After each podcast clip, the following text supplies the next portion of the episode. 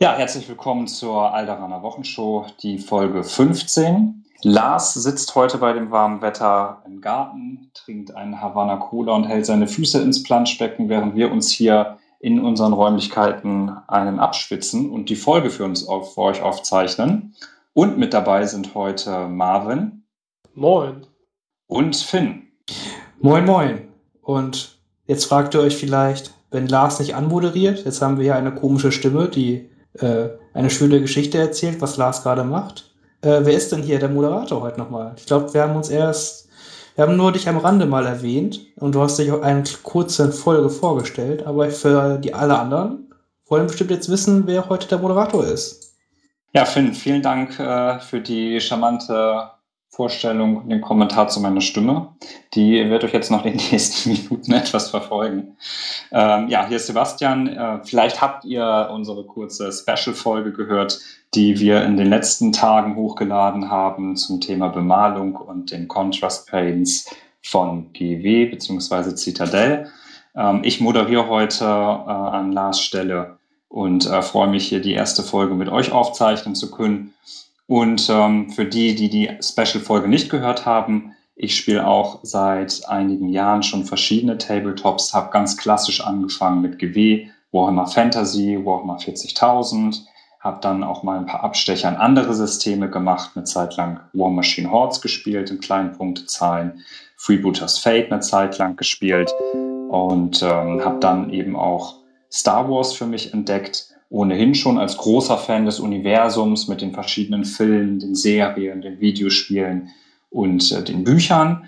Und da hat mich natürlich, weil ich ohnehin so ein bisschen aus der Tabletop-Ecke komme und auch Brettspiele gespielt habe, auch sehr viele schon von F F G und die als Hersteller kannte, ähm, mich direkt dafür begeistern können. Habe auch den ersten Einstieg so ein bisschen gefunden über X-Wing, noch in der ersten Edition, habe da gerade auch mit Lars sehr viel gespielt und kenne eben aus dem Kontext auch Lars, Finn und Marvin. Und äh, jetzt bin ich mit voll Herzblut dabei und äh, widme mich wie die anderen auch Star Wars Legion. Ja, ich denke, das ist nochmal eine gute Zusammenfassung für alle, die dich noch nicht kennen. Äh, wir hoffen, dass du auch immer wieder mit dabei bist, einfach um ein bisschen frischen Wind reinzubringen. Und jetzt lass uns mal über das Thema für diese Folge gehen, weil wir haben einiges zu bereden. Das war doch ein bisschen was los und wir haben uns ein Thema vorgenommen, was wir schon lange vor uns hinschieben. Ja, genau. Wir haben äh, heute einiges auf der Agenda und äh, da kommen wir, glaube ich, bei der Themenvielfalt und Dichte auch noch mal etwas ins Schwitzen. Wir wollen einmal kurz ein paar News aufgreifen. Was gibt's Neues? Gibt's vielleicht neue Ankündigungen und Co.? Wir werden heute über äh, die Star Wars Legion W M zwanzig neunzehn sprechen, eins unserer Hauptthemen. Werden dann uns noch einer kleinen Einheitenrückblende zu einem Klassiker widmen und am Ende noch mal kurz in die Hobbyzone springen und schauen, was es so bei uns auf den Platten, auf den Maltischen. Wollen wir anfangen mit den News? Habt ihr da was? Ja, ich, das beschreibe schon ganz gut, ein bisschen Stille. Ähm, die einzigen wirklichen Neuigkeiten sind, dass Sabine und Boss jetzt diese Woche erscheinen und der Down A T S T kommt auch raus. Und sonst ist es halt sehr ruhig um F F G, was da aus Legion angeht. Äh, wir werden ein bisschen was noch bei den Weltmeisterschaften, äh, Weltmeisterschaft sprechen, aufgreifen. Da wurde ein bisschen was, naja, gespoilert, sage ich mal, ein paar Kleinigkeiten. Aber große News gab es in letzter Zeit nicht von F F G. Marvin, hast du da noch was? Bist du auf irgendwas gestolpert? Nein, nein, bin ich über gar nichts gestolpert, so in letzter Zeit. Das, es kam einfach nichts raus, was ich schade finde. Gut, ich meine, sie haben natürlich davor auch äh, ein Feuerwerk abgefeuert. Da hatte ich das Gefühl, kam ja relativ viel. Von daher vielleicht auch legitim, jetzt bei den heißen Tagen in eine kleinere Sommerpause zu gehen. Ähm, Man muss dazu auch sagen, diese Pause ist jetzt nicht ganz freiwillig. Das hat jetzt auch ein bisschen was mit dem Handelskrieg von U S A und China zu tun, wurde auch ein bisschen angedeutet in letzter Zeit. Einfach durch die großen Einführungen, Steuern oder wie das genau ist, ich hab's jetzt, bin jetzt auch kein Experte, hat sich das halt für F F G nicht unbedingt gelohnt, die Schiffe an Land zu bringen und die Sachen zu verteilen. Mhm. Ja, und deswegen verzögert, hat sich der Sabine-Boss-Release ein bisschen verzögert und wir sind gespannt, was das auf die zukünftigen Releases für Auswirkungen hat. Ja, das stimmt. Dann dürfen wir da, was das anbelangt, noch gespannt sein. Das wird uns ja wohl etwas verfolgen. Dann würde ich sagen, springen wir zum nächsten Thema. Das waren die News, kurz und knackig. Und wir gehen zu einem unserer Hauptthemen über, der Star Wars Legion Weltmeisterschaft zwanzig neunzehn. Und vielleicht mögt ihr einfach mal sagen, als kleinen Einstieg, habt ihr die verfolgt? Wie habt ihr sie erlebt? Wie ähm, ist sie euch äh, ja, vorgekommen? Gut, ich habe sie äh, probiert, so live wie möglich zu verfolgen. Das war jetzt aufgrund der Zeitverschiebung ein bisschen schwierig. Es war jetzt hier sieben Stunden für uns. Also hat sie um siebzehn Uhr circa angefangen, deutsche Zeit, und ging dann halt bis tief in die Nacht am Samstag und Sonntag, letztes Wochenende. Das war ein bisschen äh, anstrengend, aber hat sich wirklich gelohnt, finde ich. Einfach, weil es wirklich schön zu sehen war, wie F F G äh, das Spiel wirklich promotet und wie, äh, wie wichtig auch eine gute Auswirkung, äh, Außenwirkung für F F G ist bei Star Wars Legion. Mm. Ja, und habe mich nach, nebenbei halt ein bisschen im Internet verfolgt, was jetzt halt auch so heute so los war von äh, als Nachbetrachtung und sowas. Hm. Genau, da würde ich dann ein paar Eindrücke erzählen, was ich so mitgekriegt habe noch und was für coole News es gab. Ja, ja, sehr gerne, Finn. Ähm, Marvin, vielleicht magst du noch mal kurz erzählen, hast du die W M verfolgt? Hast du dich damit beschäftigt in der letzten Zeit? Tatsächlich habe ich die W M gar nicht verfolgt. Es ist einfach... Also, mir macht es keinen Spaß, dazu zu schauen, tatsächlich. Das ist nicht meins. Ja. Da habe ich dazu auch nicht, nicht mehr zu sagen. Dann, Finn, du hast es gerade schon angerissen. Du hast äh, einiges mitverfolgt, hast dir was nachgeschaut in der äh, Nachberichterstattung. Vielleicht magst du einfach mal ein paar Worte dazu verlieren, ähm, was es Allgemeines zu der W M zu sagen gibt. Sprich, äh, was war das für ein Event? Welche Größe war es? Was hatten wir für einen ähm, Austragungsort? Genau, der Austragungsort war das F F G-Hauptquartier, nenne ich es mal. Die haben dort eine etwas größere Gaming-Area und dort haben sie dann die Tische aufgebaut, die vier Tische. Es war nämlich für acht Leute dort Platz geschaffen. Um dorthin zu kommen, diese acht Leute haben sich vorher beim High Command, hieß das, qualifiziert. Also es gab so eine Art Ausschlussturnier, wo man sich die besten acht qualifiziert haben. Und diese besten acht haben dann quasi die Weltmeisterschaft äh, unter sich ausgespielt. Ich würde das jetzt nicht unbedingt Weltmeisterschaft nennen, weil es halt quasi nur äh, Leute aus den U S A da waren, weil andere dann noch nicht die Möglichkeit hatten, dort mitzuspielen. Aber gut, es sind erstmal Weltmeisterschaften gewesen. Mhm. Genau, das ging halt äh, zunächst mit einer Gruppenphase los, wo da waren halt zwei Gruppen, à vier Leute. Die haben dann halt jeder gegen jeden gespielt in der jeweiligen Gruppe und die besten zwei haben sich dann für den zweiten Tag qualifiziert, wo dann quasi dann äh, das Halbfinale und Finale ausgetragen wurde. Vielleicht magst du einmal beschreiben, wie diese W M einzuordnen ist in das Organized Play von F F G. Wenn ich mich da erinnere an die Zeiten von Star Wars X-Wing, erste Edition, da habe ich es noch sehr, sehr nah mitverfolgt, war es ja schon so, dass es innerhalb der Turniere eine klare Struktur, ein Organigramm gab, durch welche Turniere und Events man sich für die nächsthöhere Stufe der Turniere qualifizieren kann. Das scheint bei der diesjährigen W M nicht zu sein. Wie ist sie denn aktuell einzuordnen in das Organized Play, beziehungsweise kannst du schon etwas dazu sagen, wie diese W M vielleicht in Zukunft in dieses Turniersystem eingebunden wird? Genau, das Organized Play von F F G ist ja ganz im Allgemeinen im Wandel. Man hatte ja früher wirklich diese Struktur, sag ich mal, von man qualifiziert sich äh, auf Regionalmeisterschaften für nationale Meisterschaften und kann sich dann für kontinentale und dann für Weltmeisterschaften qualifizieren. So war es ja früher ganz viel auch bei X-Wing gehandhabt. Ähm, und das ist jetzt im Wandel. Es gibt jetzt quasi diese Rally-Point-Qualifier, wie wir auch eins austragen, womit man, und halt auch die nationalen Qualifier, wo man halt Abhängigkeit von der Größe im Endeffekt eine unterschiedliche Anzahl von Tickets äh, vergeben kann. Zum Beispiel bei einem Rally-Point-Qualifier kann man, kriegt man ein Ticket für die Weltmeisterschaft oder fürs High Command und äh, bei Nationalmeisterschaften kriegt man, meine ich, vier Tickets für die Weltmeisterschaft und so ist das dann quasi gestuf, äh, gestaffelt. Und nächstes Jahr Adepticon ist dann das High Command, wo halt nur Leute mit eines dieser Tickets, egal ob jetzt vom Rally-Point-Qualifier, von ähm, Kontinentalmeisterschaften oder ähnliches, da halt hinkommen können. Und da wird dann ein Riesenturnier mit all denen gespielt, was das High Command ist. Und wahrscheinlich dann im Anschluss wird es dann auch wieder so einen Top acht Cut geben, wo dann ähnlich wie jetzt äh, davon nochmal die Weltmeister, der Weltmeister ausgespielt wird. So ist es wahrscheinlich gedacht. Man hat aber auch noch nicht die hundert Prozent Infos oder äh, Abstimmung gekriegt von F F G. Aber so scheint es zu sein. So wurde es jetzt durchblicken lassen. Das heißt, wenn ich das jetzt mal ganz äh, in die Tüte gesprochen sagen darf, während das in diesem Jahr noch in einem Hinterzimmer ausgeklüngelt worden ist in kleiner Runde, wird es in Zukunft höchstwahrscheinlich schon so sein, dass man sich äh, deutlich qualifizieren muss für diese Turniere und die dadurch eben auch eine gewisse äh, Wertigkeit oder Klasse äh, in der Selektion der Spieler eben voraussetzen. Ja, ich denke, das kann man auch ähnlich so sagen. Also die Leute, die da jetzt gespielt haben, das waren alles Top-Spieler auf jeden Fall. Die, die äh, man konnte deren Spiele halt schon äh, vorverfolgen, sage ich mal. Man hat die auf vielen Turnieren gesehen, man hat die im, im Simulator gesehen, beim Discord. Also das war jetzt alles bekannte Spiele, die man da kannte und die da gespielt haben. Also die haben schon verdient, dort zu sein. Äh, aber wie du gesagt hast, im Endeffekt war es jetzt ein kleines Acht-Mann-Hinterstübchen-Turnier. Äh, das natürlich aus dem vorigen High Command Adepticon herausgegangen ist. Gut, muss man jetzt mal genau sehen, wie sich die äh, Zukunft da entwickelt.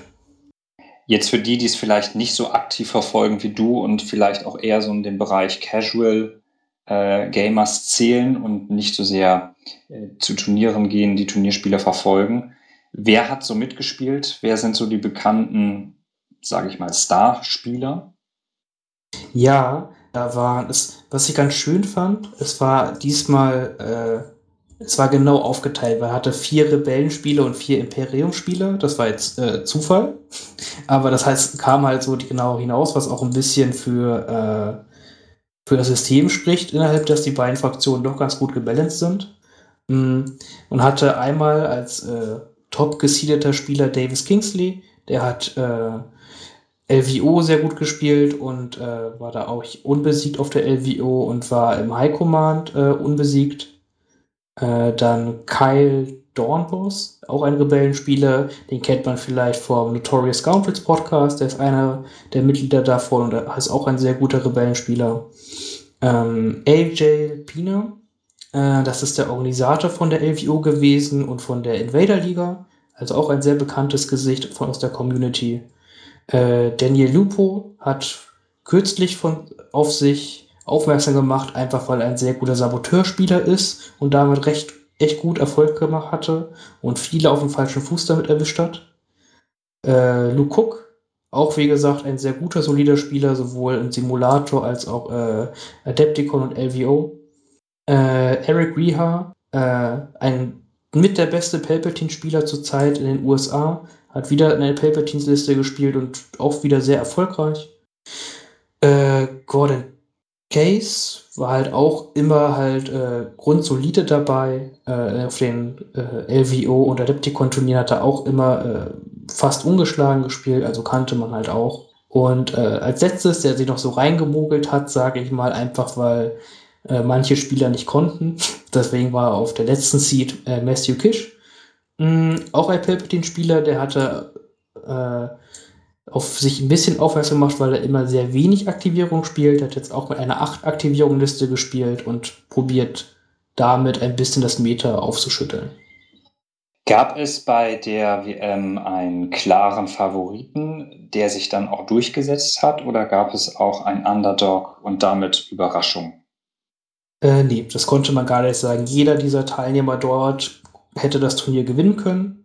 Also das war von Anfang an klar. Die haben alle auf einem sehr hohen Niveau gespielt. Da wurden keine großen, groben Schnitzer mehr gemacht. Das war alles auf ganz hohem Niveau und jeder hat das Turnier auf jeden Fall abhängig von ein paar Würfeln gewinnen können. Klingt auf jeden Fall spannend. Finde ich sehenswert. Für die, die es jetzt nicht mitbekommen haben, wie Marvin und äh, ich beispielsweise, wie wurde die W M denn von F F G supported und übertragen und wie sind Sie da in die Kommunikation gegangen? Sprich, welche, welche Art von Angebote diese W M zu verfolgen gab es denn in diesem Jahr? Also es war über den üblichen Twitch- und YouTube-Channel von F F G zu sehen. Und das war wirklich gut gemacht. Das hat F F G mittlerweile echt raus. Die, ihre Kanäle sind, man kann es gut verfolgen, weil äh, einmal ein sehr gutes Overlay da ist. Man hat auf sofort auf einen Blick, was man wissen möchte. Und gleichzeitig haben sie äh, als Kommentatorin halt Luke Eddy und Alex Davy gehabt, also die beiden Designer des Spiels. Und selbst wenn man die jetzt vorher noch nicht gehört hat oder nicht gesehen hat, es macht unglaublich Spaß, den beiden zuzuhören, wenn sie über Star Wars Legion reden. Weil die dieses Spiel einfach leben und lieben. Und die einfach wirklich die, wenn man ihnen zuhört, hat man einfach noch mehr Lust auf dieses Spiel, weil die so enthusiastisch darüber sind, was da passiert. Äh, alleine dafür lohnt es sich, eine Wiederholung vielleicht zu gucken auf YouTube oder Twitch. Äh, einfach mal kurz reingucken, ein bisschen sich noch ein paar gute Spiele angucken. Äh, ich kann es nur empfehlen. Ich hatte eine sehr schöne Zeit. Hast du da eine Empfehlung für uns und unsere Hörer, welches Spiel vielleicht besonders sehenswert und spannend war? Ähm, ich fand sowohl die, ich fand vor allem den ersten Tag sehr spannend, weil man dort quasi immer zwei Spiele gleichzeitig gestreamt hat. Die haben immer in der Gruppenphase quasi äh, ihre vier Kameras, die sie hatten, auf zwei Tischen aufgebaut. Und so hat man halt gleich das Wichtigste aus zwei Spielen gleichzeitig mitgekriegt. Und da haben äh, Luke Eddy und Alex Davy auch noch am meisten aus der, äh, naja, aus der Designer-Tasche erzählt, sag ich mal. Deswegen hat das auch sehr viel Spaß gemacht. Also ich finde, das klingt super. Ähm, tatsächlich überlege ich gerade, das in der Rückschau mal anzuschauen. Marvin, äh, lockt dich das dann jetzt vielleicht nach der kurzen Beschreibung auch hinterm Ofen hervor oder kriegen wir dich gar nicht damit? Ja, so nicht. Es ist, nee. Wird mich okay. Am Ende nicht interessieren, wahrscheinlich. Du bleibst hartnäckig, alles klar. Dann ich bleib dabei. Finden, das muss noch ein bisschen schmackhafter verkauft werden. Äh, lass uns doch mal ein bisschen Blick werfen auf ein wichtiges Thema, das Turniermeta. Ich fand es gerade spannend, du hast erzählt, es war ein Spieler auch dabei, der vor allem mit sehr wenigen Aktivierungen gespielt hat. Finde ich persönlich als Casual-Spieler jetzt ein bisschen überraschend. Wir beide haben ja auch zusammen gespielt und ich hatte ja auch mal eine Liste, einfach aufgrund der Einheiten, die mir zur Verfügung standen, die doch eher weniger Aktivierung hatte. Und da hatte ich immer das Gefühl, dass es doch gerade bei wichtigen Aktivierungen, wichtigen Einheiten äh, ein bisschen zum Nachteil ist in den Spielen. Vielleicht magst du uns mal erzählen, welche Listen bei der W M angetreten sind und welche Konzepte zu sehen waren. Genau, wir hatten, wie ich gesagt habe, vier Rebellenlisten und vier imperiale Listen. Die Rebellenlisten waren vom Grundgerüst alle recht ähnlich. Einfach muss man sagen, weil das ist, was die Rebellen am Gelände unabhängigsten stellen können, würde ich sagen.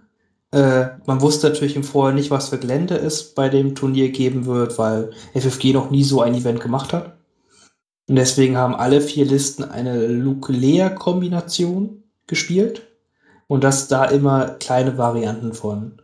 Wir haben zweimal Luke Leia, äh, sechs Z sechs Trooper und drei Sniper-Teams. Einfach sehr effizient und langweilig. Dann haben wir äh, eine Luke Leia-Liste mit noch einmal Fleet-Troopern reingemixt. Und dann zum Schluss die spannendste Liste, sag ich mal, äh, Luke Leia, Flottentruppler und dann drei Saboteure mit Emergency Stims und dahinter noch drei Medics, die die Saboteure wiederbeleben.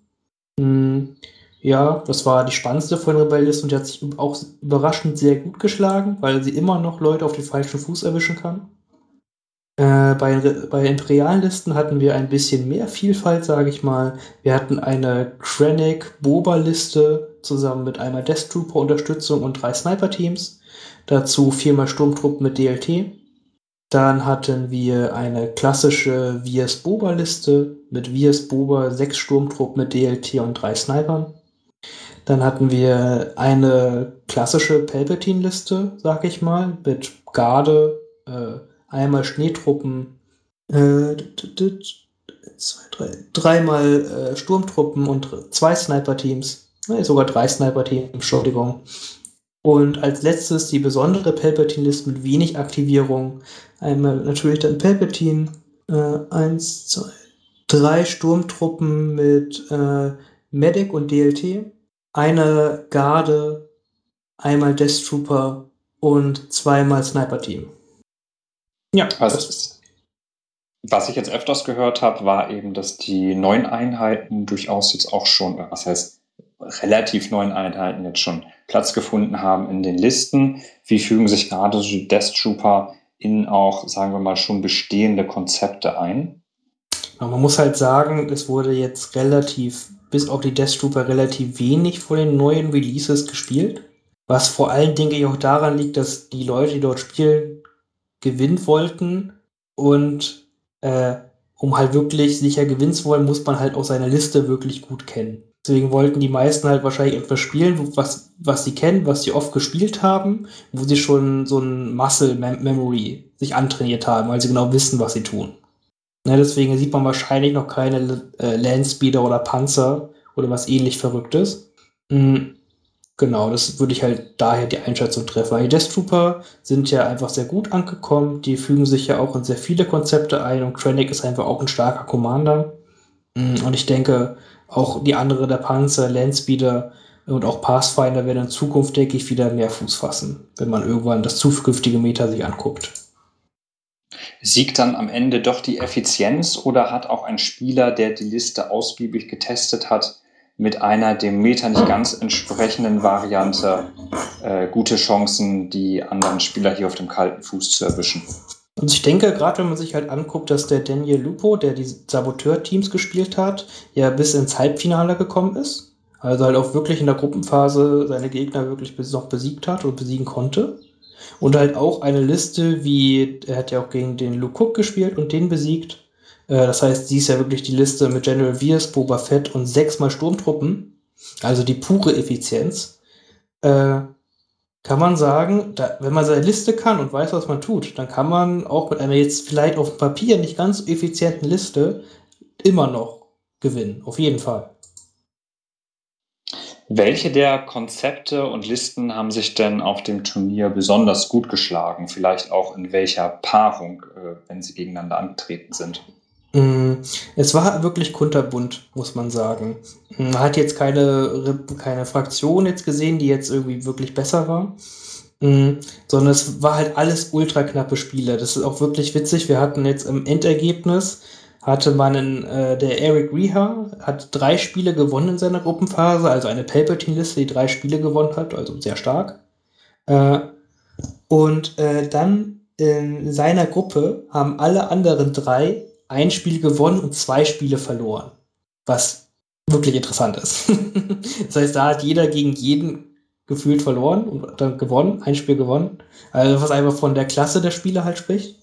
Und äh, sonst gab es dann noch äh, in der in der anderen Gruppe auch zwei Spieler, die zwei Siege gehabt haben und ein Spiel verloren haben. Und dann die anderen, die halt ein Spiel gewonnen hat und zwei verloren, wenn ich es jetzt richtig im Kopf habe.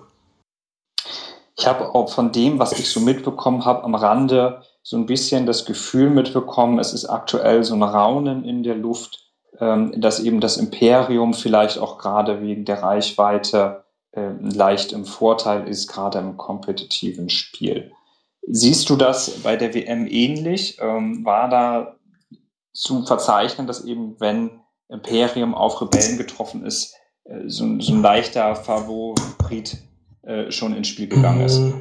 Das würde so sein, wenn das Gelände halt nicht noch ein Faktor wäre. Wenn man mit gutem Gelände spielt, dann ist dieser Vorteil eigentlich nicht ganz so stark und dann ist er fast nichtig.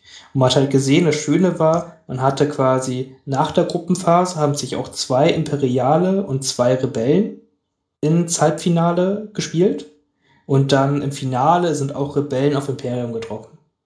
Also ausgeglichener kann man es nicht haben. Den Punkt Gelände würde ich ganz kurz nochmal aufgreifen wollen.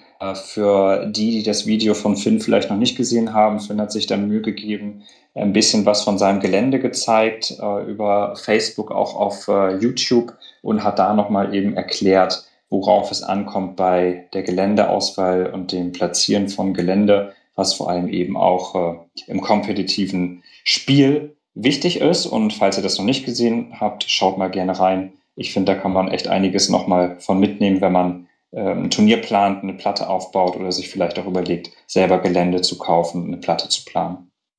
Ganz, ganz wichtig. Klar, wir sprechen jetzt immer über Turnierspiel. Aber äh, auch... Wie ihr hört, Finn ist auf ja. einem Moped unterwegs als rasender Reporter. Ja, äh, draußen ist schön, leider schönes Wetter und wir sitzen hier drin. Ähm, gut, äh, aber auch fürs normale Spiel finde ich es sehr, sehr wichtig, dass man halt faires Gelände platzieren kann. Und es macht ja auch keinen Spaß, wenn ich mich abends halt mit jemandem treffe zum Spielen, einfach ein lustiges Spiel zu haben. Und das Gelände ist, und das Spiel ist von vornherein entschieden, einfach weil das Gelände dumm ist. So, das wollte ich halt aufgreifen und da mal ein bisschen erzählen, wie man das hoffentlich verhindern kann. Ja, definitiv hast du absolut recht. Und ich finde, vielleicht magst du auch gleich noch was dazu sagen, Marvin, aber ich finde auch im Vergleich zu den anderen Spielesystemen, vielleicht auch ein bisschen in Anlehnung an Kill Team, finde ich, dass das Gelände bei Star Wars Legion schon sehr gut zum Einsatz kommt und ich auch das Gefühl habe, durch die verschiedenen Geländetypen, die man einsetzt, durch das liebevoll gestaltete Gelände, auch eine sehr große Interaktion auch von den Mechaniken und Regeln tatsächlich zwischen den Modellen und dem Gelände, was platziert wird, hergestellt wird. Und das finde ich persönlich sehr, sehr angenehm beim Spielen, unabhängig davon, ob ich jetzt Casual Gamer bin oder ob ich dann tatsächlich sehr kompetitiv unterwegs bin und versuche, das Spiel möglichst effizient zu gestalten. Also ich finde auch, dass das Gelände an sich einen sehr starken Einfluss aufs Spiel hat. Es ist halt ultra wichtig, dass das Gelände einfach fair platziert ist, sonst macht es, wie Finn schon gesagt hat, keinen Spaß, aber es ist gleich am Anfang entschieden. Was ich noch ein bisschen haben möchte, ist mehr das, das Höhenspiel, weil bisher ist es immer meistens so, man, man spielt auf äh, Höhe null oder Höhe eins und das war es dann meistens. Wäre manchmal noch schöner, ein bisschen mehr zu haben, so Höhe zwei auch mal oder noch ein bisschen verändertes Höhenspiel wäre für mich noch ein bisschen schöner, aber das kommt bestimmt noch. Ja, definitiv, da hast du auf jeden Fall recht. Ähm, das ist auch das, was ich bei Kill Team beispielsweise jetzt miterlebt habe. Da habe ich eben einen Bekannten, der eine sehr schöne kleine Platte gebaut hat und dadurch sich auch darauf konzentriert hat, viele Laufwege, viele verschiedene Ebenen reinzubringen. Und ich denke aber, dass, vielleicht sagt Finn gleich noch was zu, wie es von der Mechanik regeltechnisch aussieht, aber mir scheint es so, dass auch gerade durch drei D Drucker äh, und Blueprints eben immer mehr äh, Geländesorten, Geländearten entstehen, die verschiedene äh, Szenarien in dem Universum auch abdecken. Und da habe ich das Gefühl, tut sich auch wirklich noch eine Menge, was das Spiel auch nochmal zum Vorteil äh, werden lässt. Ja, was man halt ja schon mehr sieht, das gibt es auch als Gelände ganz gut, ist halt mit ganz vielen verschiedenen Catwalks auf verschiedenen Ebenen, sage ich mal, dass man es so spielen kann. Äh, das wird auch viel genutzt und es ist auch eine schöne Sache. Man muss halt sagen, es muss halt immer noch bespielbar sein. Ne? Wenn ich halt einfach meine Figuren nicht richtig bewegen kann, weil ich nicht zwischen die Catwalks gut greifen kann und meine Figuren da nicht reinfummeln kann, dann sieht das zwar halt ganz cool aus, ist aber für die Bespielbarkeit halt so manchmal ein bisschen ärgerlich. Äh, deswegen muss man da halt auch Mittelmaß finden. Ich finde halt auch so, äh, man bezahlt, man, man hat ja auch diese Jump-Fähigkeiten nicht ohne Grund, man hat auch Speeder-Fähigkeiten nicht ohne Grund und deswegen sollte man da auch Gelände mithaben, die verschiedene Höhen haben. Das ist wichtig und auch ein schöner Aspekt des Spiels. Dann lasst uns nach dem kurzen Ausflug noch einmal zurückkommen auf das Thema Turniermeter. Mich würde jetzt zum Abschluss nochmal interessieren, Finn, lassen sich durch die W M, die ja regional doch schon sehr beschränkt war in diesem Jahr, Rückschlüsse auch ziehen auf unsere Turnierszene? Oder gibt es auch äh, vergleichbare Punkte des Metas betreffend? Ähm, wenn ich mir jetzt unsere Turnierszene so angucke, klar, dann lassen sich Parallelen ziehen, weil gute Listen werden auch hier gespielt. Ähm, aber ich denke, man soll jetzt halt nicht denken, wenn man auf ein Turnier fährt, dann werden nur solche optimierten Listen wie jetzt bei der Weltmeisterschaften gespielt. Das ist irgendwie nicht der Fall. Man gibt sechzig bis achtzig Prozent der Leute spielen halt das, worauf sie Bock haben, habe ich so das Gefühl vom Prozentsatz her und das finde ich auch toll und wichtig. Mhm.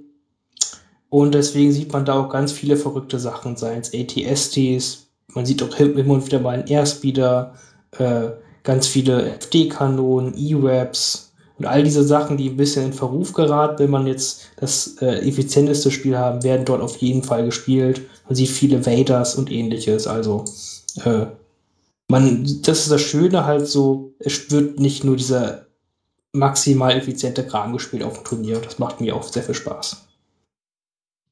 Das kann ich mir sehr gut vorstellen, und ohne da jetzt jemanden auf die Füße treten zu wollen, habe ich auch aus dem, was ich bis jetzt mitbekommen habe, das Gefühl, dass gerade bei den Star Wars-Systemen, jetzt auch bei Star Wars Legion, die Community an sich äh, doch, doch sehr, soll ich sagen, kollegial familiär ist und äh, sehr entspannt ist, auch was die Turnierszene angeht. Äh, siehst du das ähnlich, Marvin? Was erlebst du in deinem Umkreis, in deiner Region so? Ja, es wird halt viel Verschiedenes gespielt. Muss man so zu sagen, tatsächlich. Meistens von jedem was dabei. Es gibt immer Einheiten, die weniger gespielt werden, die mehr gespielt werden, ist klar. Ein richtiges Meta ist schwierig bei uns auszumachen, würde ich sagen. Finn, hast du zu dem Punkt ähm, W M noch was hinzuzufügen, oder wollen wir uns einem weiteren Thema widmen? Wenn wir Lust haben, können wir noch ein ganz kurz anschneiden, was so an kleinen Neuigkeiten dabei rumgekommen ist. Ich habe ja fleißig mitgehört und mitgeschrieben, was F F G schon mal so durch die Blume heraus uns als kleinen Spoiler und Hinweis äh, genannt hat für die zukünftigen Monate. Äh, und, darauf können wir noch bisschen, und darauf können wir noch ein bisschen eingehen, äh, weil mit mir macht das nur noch mehr Lust, und Ich, ich finde es echt schade, dass wir jetzt noch nicht August, September haben. Ja, absolut. Also das ist ein wichtiger Punkt. Äh, dann schieß mal los. Ich bin auch gespannt wie ein Flitzebogen. Ich habe eben noch gedacht, du musst ihn drauf ansprechen, du musst ihn drauf ansprechen, da war doch noch was. Jetzt hätte ich es fast, jetzt hätte ich es fast, ähm, ja, jetzt hätte ich es fast äh, unten durchfallen lassen. Also, dann schieß mal los, Finn. Genau, also es waren halt... Äh die, sie haben jetzt keine einzelnen Command-Karten aufgelegt, wie es jetzt mal bei dem Testspiel von F F G auf Twitch gemacht wurde. Aber sie haben halt mal ein bisschen was von mich einmal sehr allgemein erzählt, wie sie herangehen, Einheiten zu designen, und äh, wie, was, wie lange so ein Prozess halt ist und wie lange das auch dauert, Einheiten zu designen. Jetzt gerade sind sie dabei, äh, die dritte Welle von Clone Wars zu designen. Also die ersten beiden Wellen sind schon fest und fertig geplant, und da steht quasi schon alles. Mhm. Jetzt diese Woche haben sie die erste Clone Wars Box bei sich, also die Händlerbox bei sich geliefert gekriegt und ausgepackt und sich alles mal angeguckt, ob das alles so geworden ist, wie sie es äh, gewollt haben, vom Druck her. Mhm. Und die Weltmeisterschaft-Teilnehmer hatten auch die Möglichkeit, sich alles einmal anzugucken, was dort ist. Und äh, ich habe ja auch einen davon angeschrieben gehabt, den ich kenne, aber leider mussten die eine Verschwiegenheitserklärung unterschreiben. Deshalb konnte er mir leider nichts erzählen. Das wäre natürlich noch besser gewesen. Ja, sehr schade. Du meinst nicht, du kannst da noch eine Kleinigkeit drehen für uns? Ich, äh, ja, gut, für unseren speziellen deutschen Podcast sollte da eigentlich was möglich sein. Hm, wir sind ja nicht irgendwer. Ähm, nee, ich glaube, da geht erstmal nichts. Äh, aber was halt so durchkam. So, es waren halt so, äh, einmal, was ich sehr allgemein interessant finde, ist, dass F F G zukünftig, wenn alles ein bisschen ruhiger ist, auch bei Klobos ein paar Einheiten, Einheiten rausgekommen sind, äh, anfangen, anfangen wollen, massiv Star Wars-Gelände rauszubringen.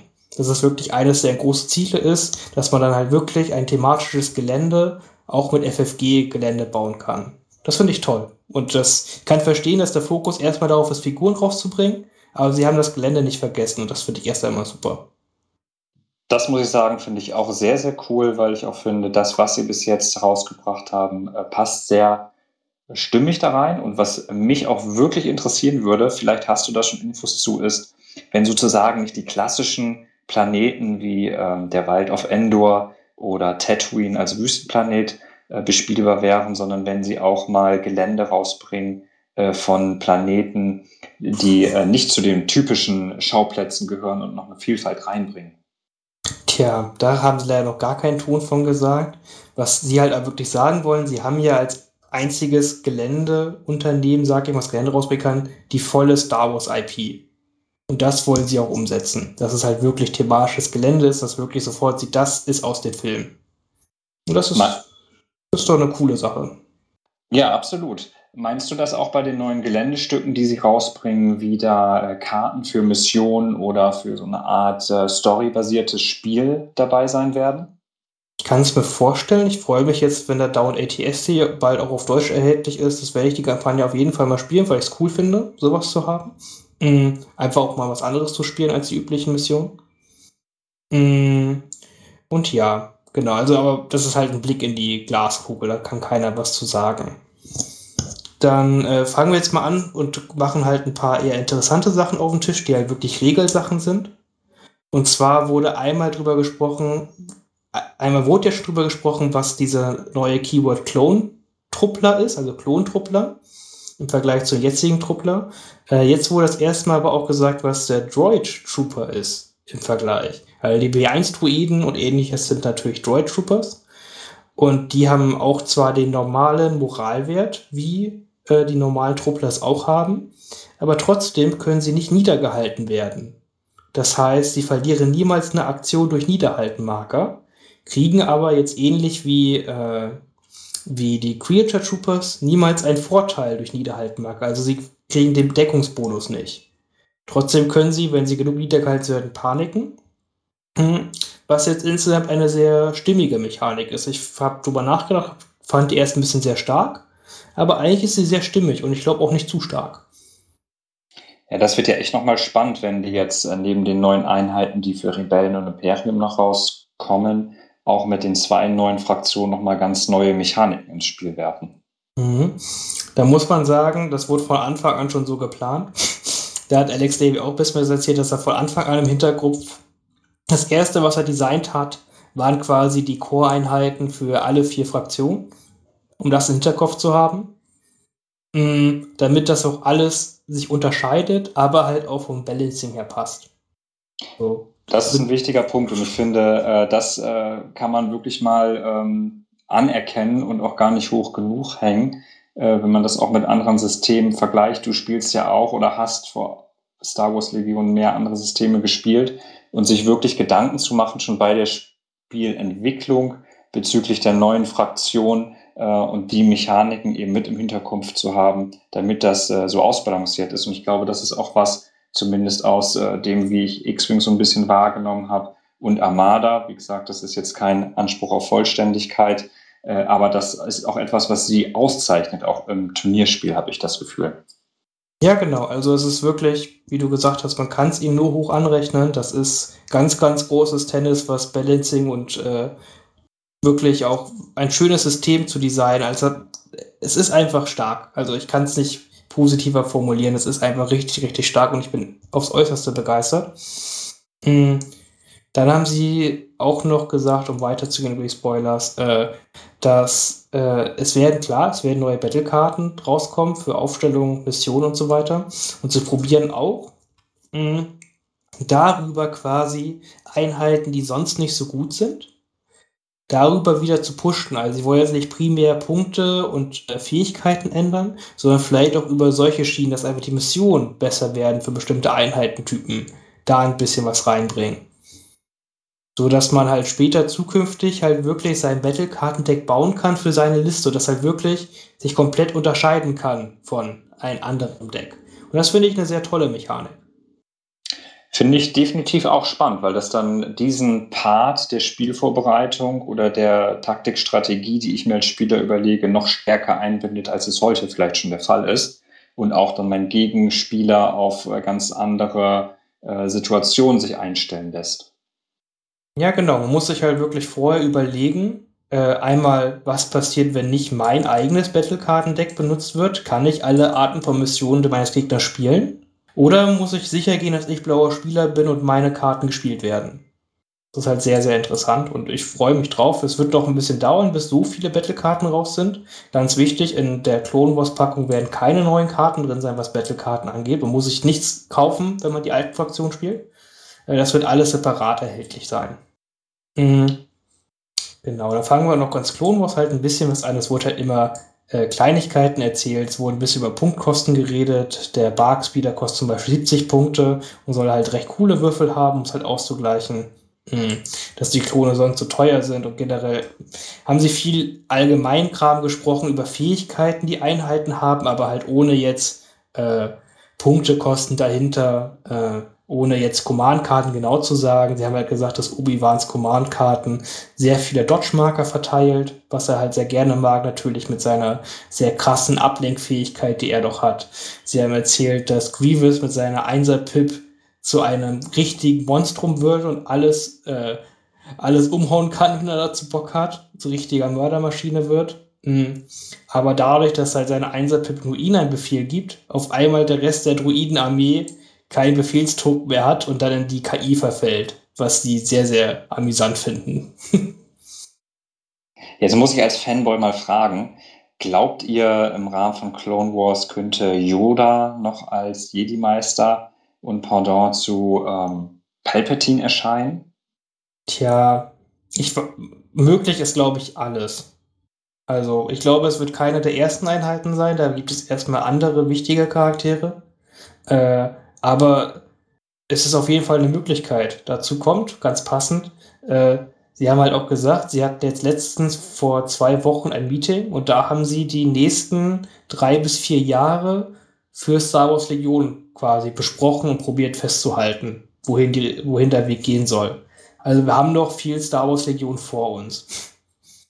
Was, wenn man die ganzen Releases in den letzten Monaten betrachtet, ja auch schon eine ganze Menge Content ist. Ja, richtig. Es wird erstmal nicht weniger. Ja, das wird uns auf jeden Fall freuen. Ich habe mich noch gefragt bei Clone Wars, bei den Klonen, ob vielleicht auch mehr Jedi da erscheinen als Commander oder als Spezialisten und es vielleicht so eine nicht ganz so starke Einheit machtsensitiver vielleicht geben wird, die als normale Einheit oder Special-Einheit agieren wird. Ich kann es mir vorstellen, auf jeden Fall. Es passt ja natürlich halt auch irgendwo. Ich denke aber, erstmal wird der Fokus auf den Klon-Soldaten sein. Einfach, weil die ja die Posterboys ja auch sind für Clone Wars. Ist ja quasi im Namen mit drin.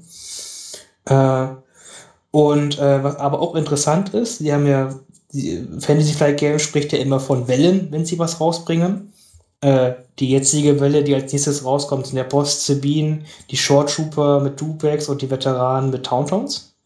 Äh, die nächste Welle ist Clone Wars Only, danach. Und die Welle danach ist viel, viel, viel Clone Wars, aber auch wieder Rebellen und Imperium. Also das äh, kommt auch noch was.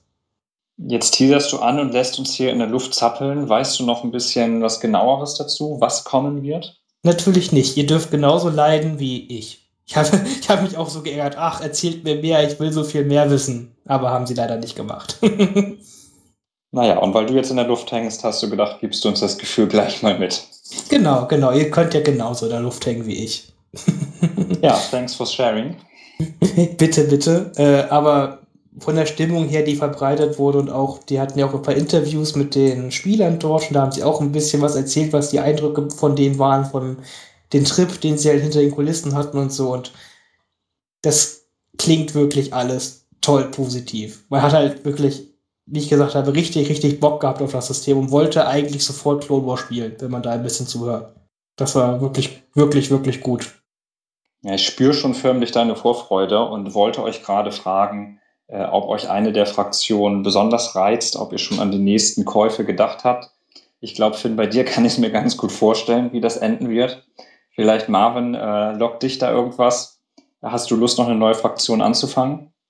Ich habe mir schon vorgenommen, erstmal beide anzufangen ein bisschen, um dann zu gucken, was mir mehr gefällt. Aber jetzt vor allem auf zwei Fraktionen einzusteigen, habe ich keine Lust drauf, aber erstmal am Anfang schauen, was macht mir Spaß, was hat Sinn für mich zu spielen und dann da weitergehen. Ja, ich bin auch am Überlegen. Ich bin ja immer ein Freund davon, eine Fraktion erstmal so ein bisschen zu meistern, insbesondere weil man nicht ganz so viel Zeit hat, äh, häufiger zu spielen. Aber ich muss sagen, so wie das aussieht, ähm, sie schaffen schon wirklich eine Vorfreude aufzubauen und da macht es einen schon wirklich schwer, Nein zu sagen, muss ich sagen. Ja, das ist wirklich so. Also ich, ach, gut, erstmal ein Release nach dem anderen. Ich freue mich sehr auf Sabine, Boss, Short Trooper, Veteran. äh, machen wir erstmal das. Und viel wichtiger, äh, bevor ich jetzt noch viel zu lange über Clone Wars schwelge, gehen wir doch mal zu etwas Altbewährtem. Ja, dann lasst uns doch mal von dem Neuen zu einem Klassiker übergehen. Und zwar wollen wir jetzt einmal einsteigen in einer Einheitenrückblende für den A T S T.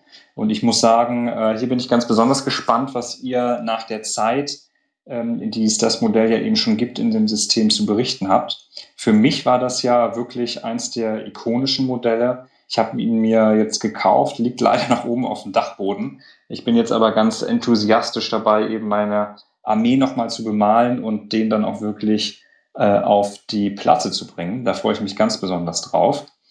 Und ähm, ich würde ganz gerne eine, einen kurzen Einwurf machen. Äh, denn zwar ist Lars jetzt heute nicht dabei, aber er hat mir hier praktisch in Echtzeit gerade noch äh, per WhatsApp aufs Handy geschrieben.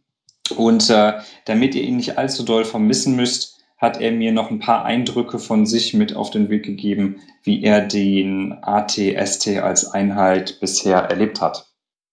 Und zwar hat äh, Lars mir geschrieben, er hat schon häufiger gegen den A T S T gespielt. Ich meine sogar, dass ich ihn bei ihm mal im Schrank habe sehen lassen. Unverständlicherweise äh, recht eingestaubt.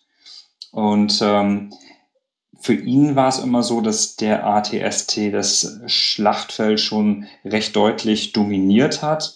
Äh, insbesondere auch aufgrund seiner Feuerkraft, aufgrund seiner Bewaffnung. Und er doch recht selten ein probates Mittel gegen die Einheit hatte, es ihm aber auch schwer fiel, die Einheit gänzlich zu ignorieren, äh, weil sie eben doch dafür gesorgt hat, dass ähm, ordentlich Schaden durchkam auf die Einheiten und er sich eben auch vom Stellungsspiel her einschränken musste äh, und dort eben dazu übergegangen ist, gerade aufgrund des Mörsers, der als Bewaffnung an diesem Modell ist, seine Truppen nah bei Anführern zu halten, damit diese nicht das Spielfeld verlassen, wenn sie in Panik geraten, so habe ich es verstanden, was natürlich dann auch Einschränkungen auf die eigene Bewegung und Positionierung auf der Platte hat.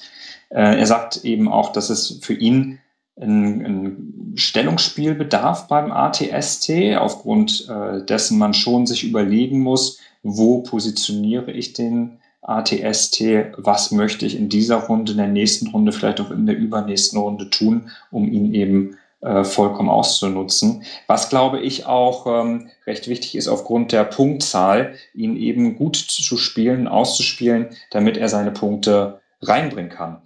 Ähm, jetzt habe ich lange geredet, das war der kleine, der kleine Einwurf noch von Lars. Sagt ihr beiden doch mal, wie ihr diese Einheit äh, bisher erlebt habt. Ja, ich fange einfach mal an. Der A T S T ist für mich eine der Lieblingseinheiten nach Death Trooper. Er ist halt einfach stark auf Reichweite vier, hat Rüstung und es ist halt auch was, wo man entweder sagen muss, okay, ich ignoriere es oder ähm, ich muss da meine gesamte Armee drauf konzentrieren und meistens ist beides irgendwo gut für dich. Ist halt auch einfach das Tolle dran, dass er halt extrem viel Impact hat. Das heißt, er geht bis auf Impact vier hoch mit dem ähm, der Waffe dran und kann dadurch gerne mal so ein, ähm, ja, wie heißen sie, äh, A T R T One-Shotten. Kann einfach mal, wenn es blöd läuft, für den Gegner passieren und da muss man sich halt immer extrem drauf vorbereiten. Das heißt, man darf mit keiner Einheit irgendwo offen rumstehen und wenn er in Reichweite zwei ist, hat man eventuell noch das Problem, dass er dann halt die, den kleinen Mörser dabei hat, den Granatwerfer und man dann sowieso keine Deckung hat und dann hat man auch wieder ein Problem. Ich habe ja mal den äh, Läufer, den A T S T getestet von Finn in einem Testspiel, als er mir das Spiel gezeigt hat. Und genau das ist da passiert, dass ich einen kleinen Rebellenläufer in einer Runde, in einer Schussphase mit ihm zerschossen habe. Und ich muss sagen, das war ein verdammt befriedigendes Gefühl. Das macht doch extrem viel Spaß. Finn, wie hast du den A T S T bisher erlebt? Ja, ihr habt ja schon sehr richtige Punkte gesagt. Äh Es ist halt oft schwierig für den Gegner eine Antwort auf ihn zu haben, weil zum Beispiel Rebellen hat es immer an Wuchtwaffen gefehlt in den letzten Releases, also konnten sie einfach nur auf ihn schießen und auf Crits hoffen oder mussten ihn, wie sie es oft getan haben, ignorieren und sind dann quasi reihenweise um ihn herum gestorben und halt probiert trotzdem über die Mission zu gewinnen. Das war auch meistens das größte Problem beim A T S T, dass man ihn halt ignorieren konnte. Und da aufgrund seiner wirklich horrenden Punktekosten, wenn man ihn voll ausgerüstet hat, war er ja schon zweihundertfünfzig Punkte stark, sag ich mal, äh, war es halt wirklich möglich, dadurch, dass man einfach die Trooper um ihn herum vernichtet hat, äh, das Spiel zu gewinnen. Das hört sich sehr nach Vergangenheitsform an, was du gerade berichtest. Hat sich daran durch die neuen Releases was geändert?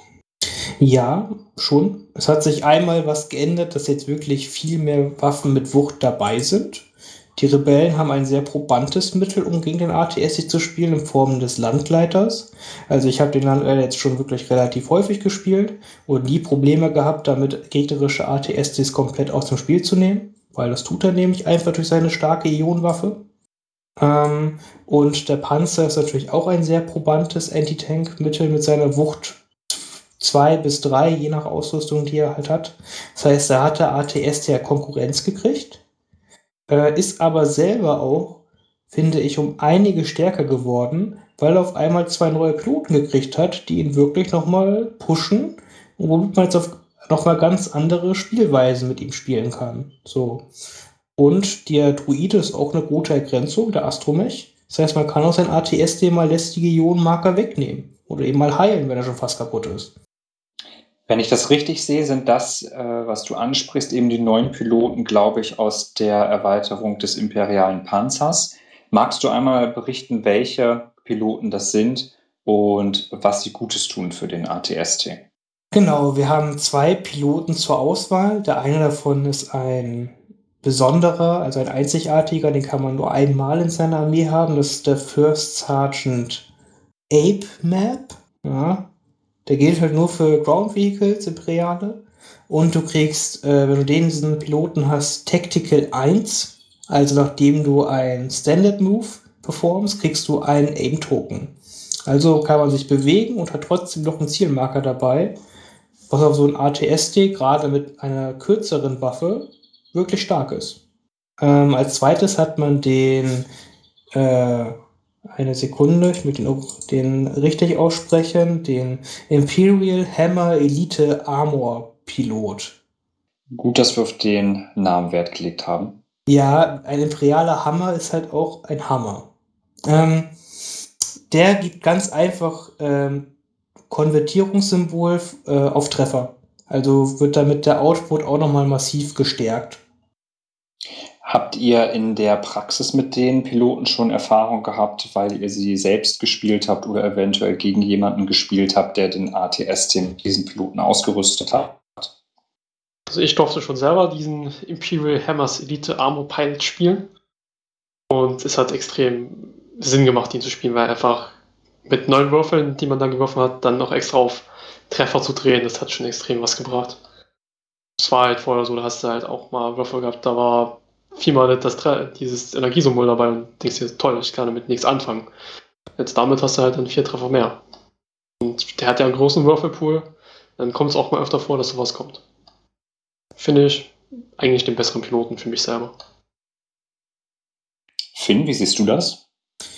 Mm, es ist wirklich spielerabhängig, sag ich mal. Es ist sehr für jeden besonderen A T S T-Piloten sehe ich äh, eine Möglichkeit, wie man ihn spielen kann. Mm, ich persönlich bin ein großer Fan des äh, First Sergeant Arp-Map. Äh, einfach, weil er, der, weil er relativ flexibel ist. Er macht eh das, und was den kürzeren ich, Namen hat. Und den kürzeren Namen hat und weniger Punkte kostet. ähm, er kostet nämlich nur fünf Punkte. Und ich möchte mich eh mit meinem A T S T bewegen, weil ich den am liebsten den Concussion Grenade Launcher auf ihn spiele, um halt wirklich das äh, Ignore Cover zu haben gegen feindliche Truppler-Einheiten, sodass halt jeder Treffer, den ich auch wirklich mache, äh, direkt durch die Deckung geht und immer Schaden macht. Da bin ich ein großer Fan von. Äh, ist natürlich nur auf Reichweite eins bis zwei, aber deswegen kann man sich ja mit seiner großen Base und im Zweierwurf relativ fix bewegen. Ihr habt jetzt schon viel angesprochen, was man in der Praxis mit dem machen kann. Und da gibt es scheinbar auch verschiedene Ausprägungen, wie man ihn ausrüstet und spielt. Ähm, welche Funktion erfüllt er denn hauptsächlich in einer imperialen Liste, wenn ich ihn überlege, mitzunehmen? Einmal ganz klar, er ist gegen Fahrzeuge sehr gut. Er hat ähm, von Natur aus Impact drei mit guten Würfeln auf Reichweite vier. Hat genügend Lebenspunkte, also hat elf Lebenspunkte und zwar nur einen weißen Würfel, dafür dreht er das auch noch als Verteidigung. Gibt es eurer Meinung, also. gibt es eurer Meinung nach auch Konzepte, äh, wo er völlig fehl am Platz ist und er nicht reinpasst? Oder ist es eine Überlegung, diese Einheit ähm, relativ gut in verschiedene Konzepte zu integrieren? Ich befürchte, das ist leider nicht möglich. ähm, es gibt recht, man, die Konzepte sind immer auf den A T S T zugeschnitten, quasi. Der A T S T ist, egal in welcher Ausführung man ihn spielt, ein sehr, sehr teures Modell und er kommt immer über zweihundert Punkte. Das heißt, er kostet immer über ein Viertel seiner der ganzen Armee, die man hat. Das heißt, dieses Viertel kann man nicht einfach in jede Armee so hineinpressen.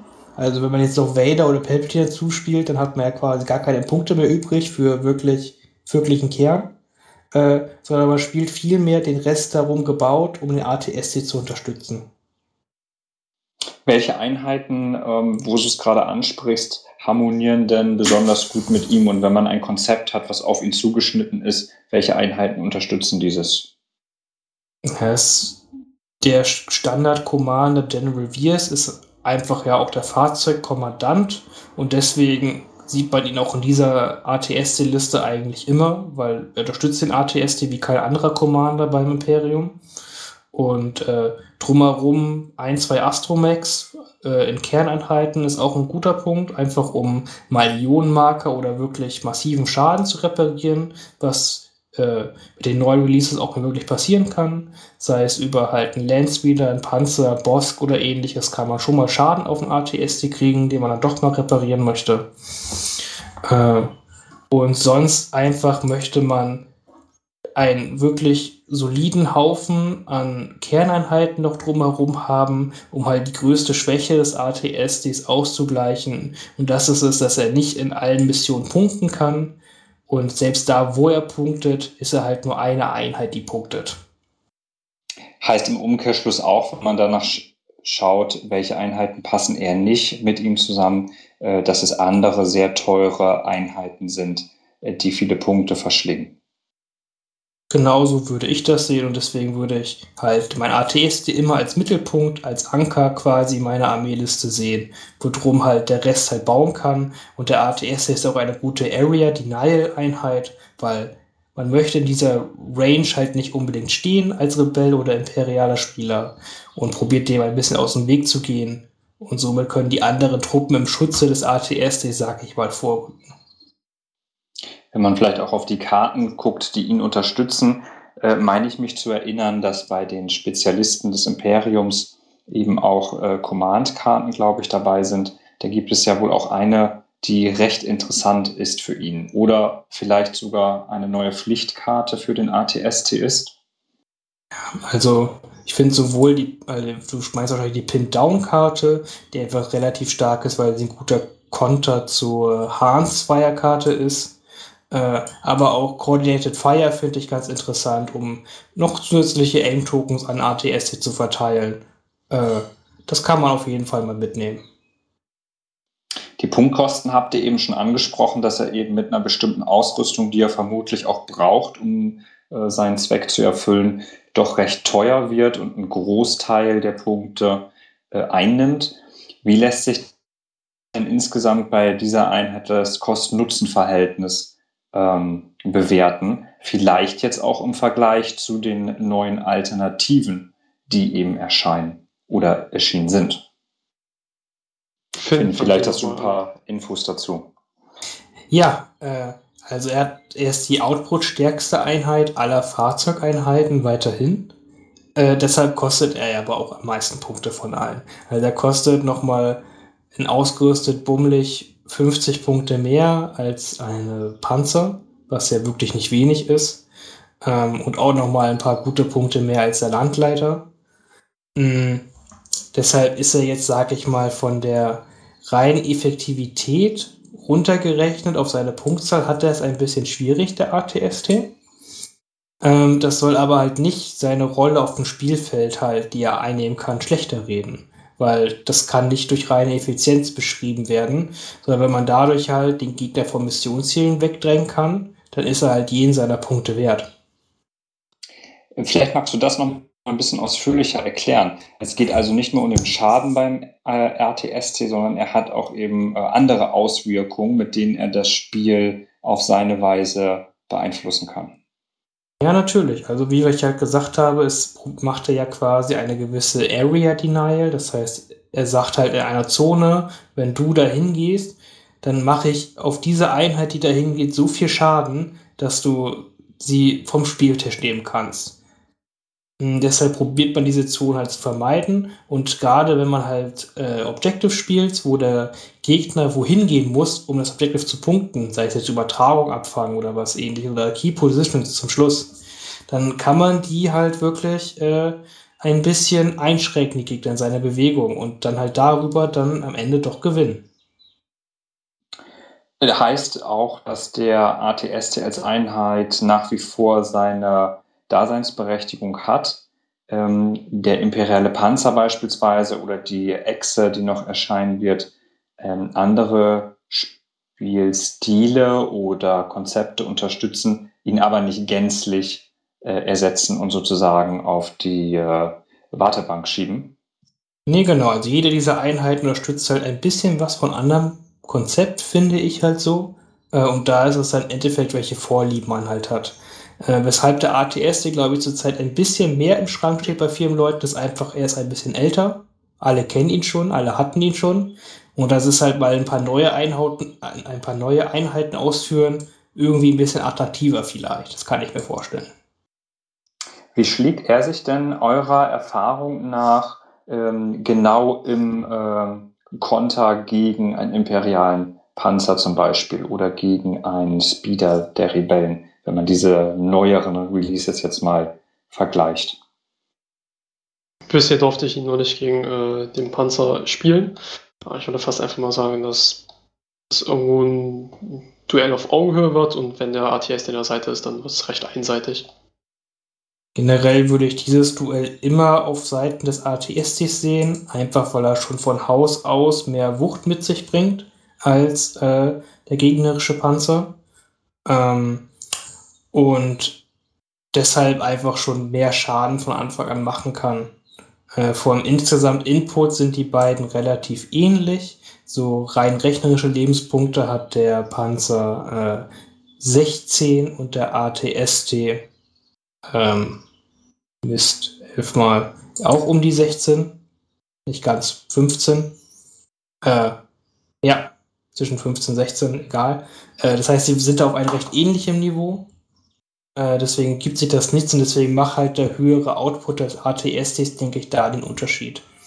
Beim Landspeeder ist es halt ein bisschen trickier, weil es da sehr, sehr auf, äh, auf äh, die Positionierung des A T S Ts zum Landspeeder ankommt, denn kann der Landspeeder einmal seine doppelte Ionenmarke auf den A T S T schmeißen und man hat keinen Konter dagegen, dann sieht es echt schlecht aus, weil der Landspeeder mit seinem ganzen Anzahl an Wucht auch echt viel Schaden auf dem A T S T legen kann.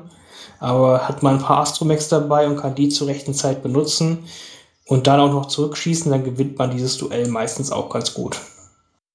Wenn wir mal insbesondere in das kompetitive Spiel schauen, der A T S T äh, könnte eingesetzt werden. Gibt es dann Pflichtkarten, die absolute Must-Have sind, was die Ausrüstung betrifft?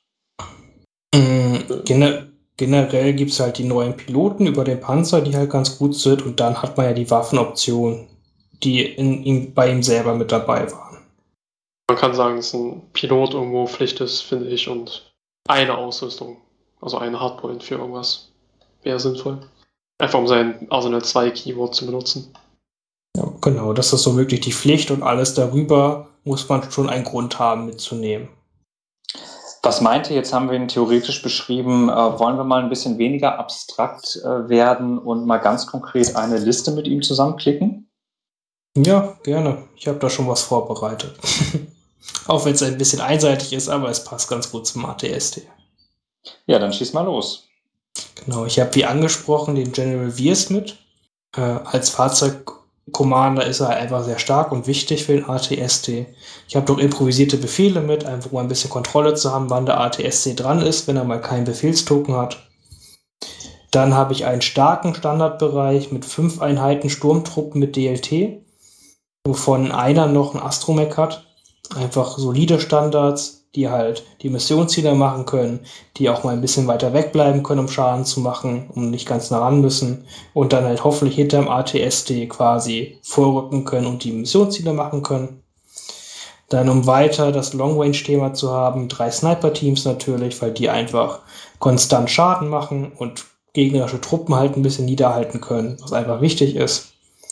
Und dann das Kernstück der Armee, mein, der A T S T mit dem First Sergeant äh, A P M A P, wie gesagt, weil ich den sehr gerne mag, im Zusammenhang mit dem Grenade Launcher, wo man wirklich mit Ignore Cover Truppen auslöschen kann wie nichts anderes. Äh, und dann dazu, weil ich noch zehn Punkte auch gut übrig hatte, habe ich noch den Mortar Launcher gespielt, äh, draufgelegt. Einfach um, wenn man halt mal nicht in Reichweite des Grenade Launchers kommt, hat man noch den Mörser, den man irgendwo hinschießen kann. Vielleicht hat mal ein Gegner einen Aufstellungsfehler gemacht und eine Truppler-Einheit außerhalb von Command Range gestellt, sodass man mal einfach schnell Suppression drauflegen kann und die vielleicht ins Paniken kriegt. Deswegen ist der Mörser eigentlich immer für zehn Punkte eine gute Auswahl, dass man ihn mitnehmen kann. Und dann haben wir schon eine Liste von siebenhundertsechsundneunzig Punkten. Ja, klingt, finde ich, auf jeden Fall spannend. Wären jetzt für mich auch viele Einheiten dabei, die ich gerne mal spielen würde und ausprobieren würde, auch in der Kombination. Wie sieht es bei dir aus, Marvin? Was hältst du davon? Ich finde es eine generell starke Liste. Also ich würde es so nicht spielen, ist nicht ganz meins Spielstil, aber ist eine potente Liste auf jeden Fall. Wenn es jetzt deine Liste wäre, was würdest du verändern? Was wären so die Stellschrauben, an denen du drehen würdest für dich persönlich? So, ganz klar, halt A T S dabei, Sturmtruppen habe ich bei meiner Liste jetzt, die ich spontan gemacht habe. zwei, vier, fünf Sturmtruppen dabei mit zweimal Astromechs und alle mit D L T, einmal General Viers und für mich persönlich mal zwei E-Webs, einfach mal zum Ausprobieren, wie die sich denn miteinander verhalten. Das heißt, ein A T S T, zwei E-Webs plus halt General Viers. Plan wäre dann dabei, mit einem A T S T Feuerschutz zu geben, mit einem E-Webs und den Sturmtruppen dann langsam vorzurücken. Für mich jetzt mal als Laie wäre das jetzt auch eine Liste, Marvin, die du da vorschlägst, mit den E-Webs und dem A T S T, die auch eventuell besonders schnell Panik verteilen kann und dann auf das Fliehen oder, ähm, ja, ähm, wie soll ich sagen, äh, nicht agierende Einheiten des Gegners setzt?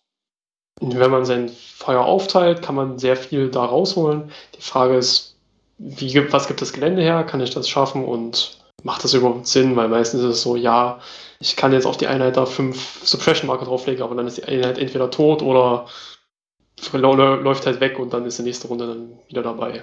Das ist dann meistens nicht so sinnvoll, darauf zu gehen. Also einfach nur Suppression raushauen macht Sinn, aber viel mehr auch nicht. Macht es wahrscheinlich dann eher Sinn, sich auf eine Einheit zu konzentrieren, die man rausnimmt, nach und nach. Ah, okay, schade, weil das äh, hatte ich nämlich noch überlegt, ähm, in der Theorie hört sich das ja ganz nett an, ob es da so eine Möglichkeit oder Liste gibt, die tatsächlich darauf setzt, ähm, nicht Einheiten komplett auszuschalten, sondern vor allem viel Panik und Verwirrung in den gegnerischen Reihen zu verbreiten und den äh, Gegner damit irgendwie ziemlich hart zu nerven im Spiel. Ja, das kann halt auch eine Option sein, aber ich glaube, das ist nicht der Augen, das Augenmerk beim A T S T. Was sagt ihr denn zu dem Punkt, den Lars noch angebracht hat, äh, zum Stellungsspiel? Ähm, als ich ihn das erste Mal gespielt habe, den A T S T, war es ja so, äh, dass der doch schon ein gutes Sichtfeld hat durch seine Größe, dass der auch einen recht weiten Fire Arc hat, den er bedienen kann. Jetzt mal abgesehen von vielleicht kleinen Geländestücken, die dann ähm, sozusagen in der Schusslinie sind. Was hättet ihr für Tipps jetzt für mich, wenn ich wieder anfange, den mal vom Dachboden zu holen, auf die Platte zu stellen? Worauf muss ich da bei dem Stellungsspiel des A T S T besonders achten, um da planvoll vorzugehen? Einerseits achte drauf, äh, ein Zweierschritt mit der großen Base ist extrem weit, du kommst weit. Andererseits achte auch drauf, dass du dich irgendwann bewegen musst. Das heißt, du solltest schon mal im Voraus planen, wo kann ich mich hinstellen, wo kann ich mich lang bewegen, was mache ich, wenn auf einmal ähm, das Board schlecht für mich aussieht, wie kann ich ihn dann bewegen und auch ganz wichtig, ähm, du musst den A T S bewegen, du kannst nicht die ganze Zeit nur auf Reichweite vier hinten sein. Also irgendwann musst du auch mal angehen. Ja, und man muss auch wirklich aufpassen, ganz, ganz doof ist es, wenn man mit dem A T S durch seine eigenen Truppen geht. Nicht nur, dass man Niederhaltmarker dann verteilt, sondern der Gegner kann die dann auch quasi neu platzieren, je nachdem, welche Modelle man verdrängt hat, kann er die richtig weit sogar neu platzieren. Und das ist meistens schlecht. Deswegen immer halt gucken, äh, die ganze Base wird ja quasi lang bewegt, wenn man Fahrzeuge bewegt an dieser Movement-Schablone, und alles, was diese Base theoretisch durchbewegen würde, wird verdrängt. Und da muss man wirklich einen kleinen Korridor lassen, das heißt vorausplanen, wo soll der A T S T später stehen und wo stelle ich dann dementsprechend meine Truppen hin, dass sie jetzt nicht vom A T S T übergestampft werden. Was aber auch noch wichtig ist, dass wenn man das wirklich an der Schablone lang bewegt, da nochmal extrem drauf aufpassen muss, dass man nicht doch irgendwo aneckt. Das passiert doch gerne mal an großen Bases mit irgendwelchen kleinen Hindernissen. Ja, ich sehe schon, äh, auch da ist es, das heißt nicht einfach äh, klotzen statt kleckern, sondern es will schon wohl überlegt sein und erfordert auch mit der Einheit etwas ein, äh, etwas Übung, ähm, die dann wirklich zur Geltung zu bringen. Ja gut, aber das ist ja bei jeder Einheit, das macht es ja so spannend. Definitiv, da hast du recht. Habt ihr noch was zum Thema A T S T, was ihr loswerden möchtet, worüber wir noch nicht gesprochen haben? Ja, gerne. F F G, eine Frage. Warum hat der A T S T im Nahkampf keine Wucht? Der A T R T hat das, der A T S T ist größer und hat es nicht. Erklärt mir das. Der A T R T ist halt der kleine Fiese, der halt einfach auch äh, ohne Rücksicht zu nehmen in die Schwachstellen tritt. Ne, der macht auch mal Tiefschläge. Der A T S T hat sowas halt nicht nötig. Der Wadenbeißer der Rebellen sozusagen. Genau, genau. Aber ja, ja. Reicht Marvin wahrscheinlich nicht aus als Antwort, ist wenig befriedigend. Äh, Finn, vielleicht kannst du deine Kontakte da nochmal nutzen und da ein bisschen was drehen für Marvin. Ja. Ich möchte, ich möchte da einen Errater haben. Make A T S T great again. Ja. Im Nahkampf. Mit Wucht. Kriegen wir hin. Vielleicht auch noch vor dem Turnier, was veranstaltet wird. Ja. Das wäre schön. Ich denke, als Hausregel für Marvins A T S T Waiters einfach Kraft eigener Arroganz notfalls machen. Sehr schön. Um das dann auch darzustellen, packe ich da Rasierklingen dran. Dann ist es ein fieser A T S T. Das ist okay. Solange du dich beim Positiv nicht selber schneidest. Ja, ihr Lieben, dann würde ich vorschlagen, springen wir zu unserem letzten Block, und zwar der Hobbyzone. Und mich würde da besonders interessieren, was ihr in der letzten Zeit äh, getrieben habt, woran ihr gerade arbeitet, worauf ihr euch freut. Vielleicht, Marvin, magst du mal anfangen? Ich habe gerade noch eine äh, Nachricht von Lars gekriegt. Okay, es ist nicht mehr wichtig geworden. äh, Entschuldigung, wie war die Frage? Ja, ich sehe schon, äh, Lars kann heute noch nicht so ganz loslassen und sich im Planschbecken ähm, entspannen. Ähm, ich wollte ganz gerne springen mit dir, Marvin, und mit dir auch, Finn, zum Thema Hobbyzone und würde von euch ganz gerne wissen, was euch in den letzten Tagen oder Wochen äh, so angetrieben habt, woran ihr gerade arbeitet, äh, worauf ihr euch freut, was bei euch gerade anliegt. Ja, es steht ja das äh, Turnier bevor am siebten siebten Da wird jetzt noch fe- fleißig geackert. Das heißt, ich habe gestern meine Death Trooper mal fertig gebased. War schön, schön schwarz geworden. Ja, hat Spaß gemacht. Jetzt warte ich gerade noch auf äh, meine Farben für den Panzer und meine Bikes. Deswegen habe ich da gerade eine kleine Warteschlange und Pause. Und freue mich drauf, die dann zu malen. Pigmentfarben sind lustig. Ansonsten muss ich mal wieder ein paar Spiele machen. Habe das in letzter Zeit ein bisschen schleifen lassen. Ja, ich freue mich auf Turnier. Wird super. Gibt es da irgendwelche besonderen Farben, die du nutzt zum Anmalen? Ich nehme äh, also ich nehm Pigmentfarben tatsächlich. Das heißt, du musst halt verdünnen und dann auftragen. Die normalen G W-Farben. Habe ich beim A T S ja auch schon so gemacht, fand ich sehr gut aus für Fahrzeuge. Möchte ich einfach mal weiter ausprobieren. Ja, wird halt äh, normaler Farbstil sein, so wie es auf der Verpackung ist am Ende.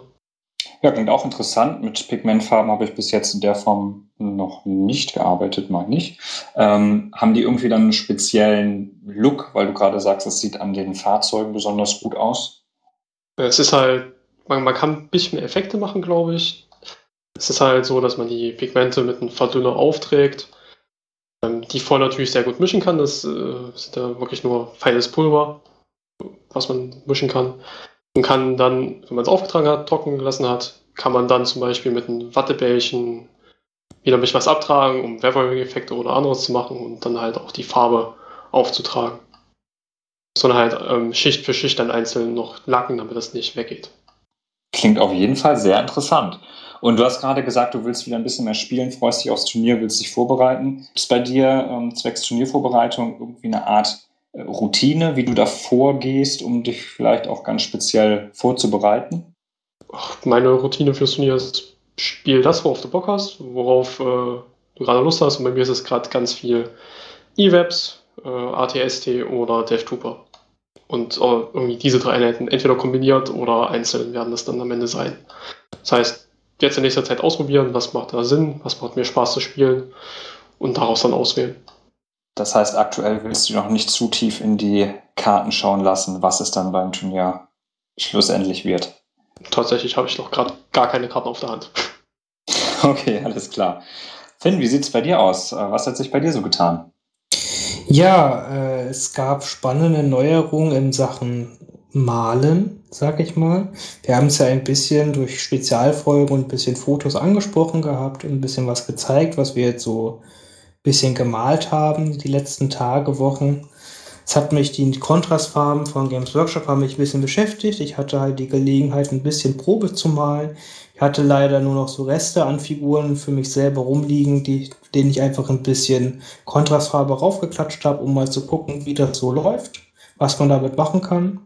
Und hatte jetzt jüngst halt äh, die Möglichkeit für Lars ein paar Figuren anzumalen, die er mir mitgebracht hatte, als er am Wochenende mal hier war zu Besuch.